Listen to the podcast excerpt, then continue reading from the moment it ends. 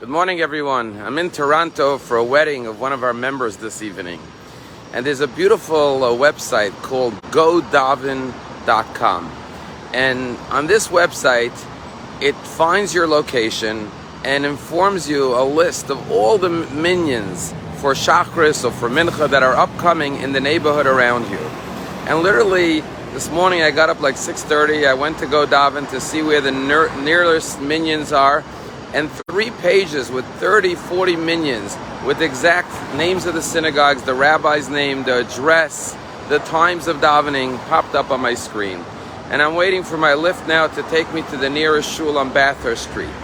And this is such a beautiful gift of technology and the generation we live in in 2022 that a Jew anywhere in the world could find immediate directions, instructions, and times for davenings around the world. Because for a Jew, when you get up in the morning, the first thing you do is you go have a conversation with God, you thank God for getting up in the morning, you ask Him for blessings throughout the coming day, and you acknowledge and you deepen your connection to God to give you the inspiration and the direction to carry out your daily mission.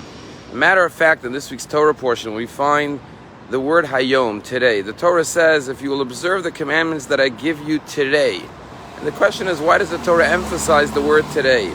And our rabbis teach us that every day we should embrace the day as though the commandments were given to us on that very day. Sometimes people live too much in the past, nostalgia. They're living about, oh, yesterday, if I would have done this, if I would have done that, I could have had this, I could have had that and they're stuck in the past. But you can't live your life, you can't drive a car looking in the rearview mirror. Once in a while, you could glance in the rearview mirror, but you can't drive forward. You got to look through the windshield. And then there are people who are living with always dreams. If only, when only, if I accomplish this, then I'll be able to uh, do this or do that. Versus right now, Hayom, what do you have today? You could only make choices in the present, in the moment you could only affect today, and therefore the Torah emphasizes Hayom today. Today is the day that you have, and therefore go out and seize it, make the most of it, accomplish what you can today.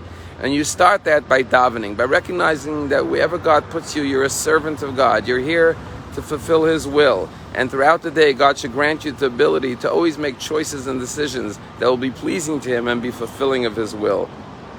It's a story told about a great chassid. His name was Rabbi Mendel Futerfas. He was renowned, and during the times of Russia, uh, uh, Iron Curtain, he was arrested by the KGB for believing in God and uh, observing Judaism, and he was sent to Siberia. And one time he was sitting around in Siberia with other inmates, and they were all bemoaning their lot, and each one was talking about what they did in the past. One said, I was a professor in university, and look at me now, I'm an inmate in prison in Siberia. Another one said, yeah, I was an engineer. Another one said, yeah, I was a famous politician. Another one said, I was a famous uh, concert pianist. And then Reb Mendel Futerfas, they looked at him to see what was his, what, what was he looking back to? And he said, I am now what I always was. Nothing changed. He said, what do you mean nothing changed? Didn't you have a life before you came to prison? He said, yeah, I was a businessman. I have a wife. I have children back at home. But I am today what I always was. And they said, really, what do you mean? And he said, Then I was a servant of God, and today I'm a servant of God. Nothing changed. The hardware may have changed, the circumstances may have changed, my surroundings may have changed, but my mission, my purpose in this world has not changed today and will never change. Every day I get up and I say, What does God want for me today? And so let us utilize the gifts that we have today and all the blessings that we have today and focus on the day ahead and remember, God only asks us to do the best we can do. Hayom today. Have a wonderful day.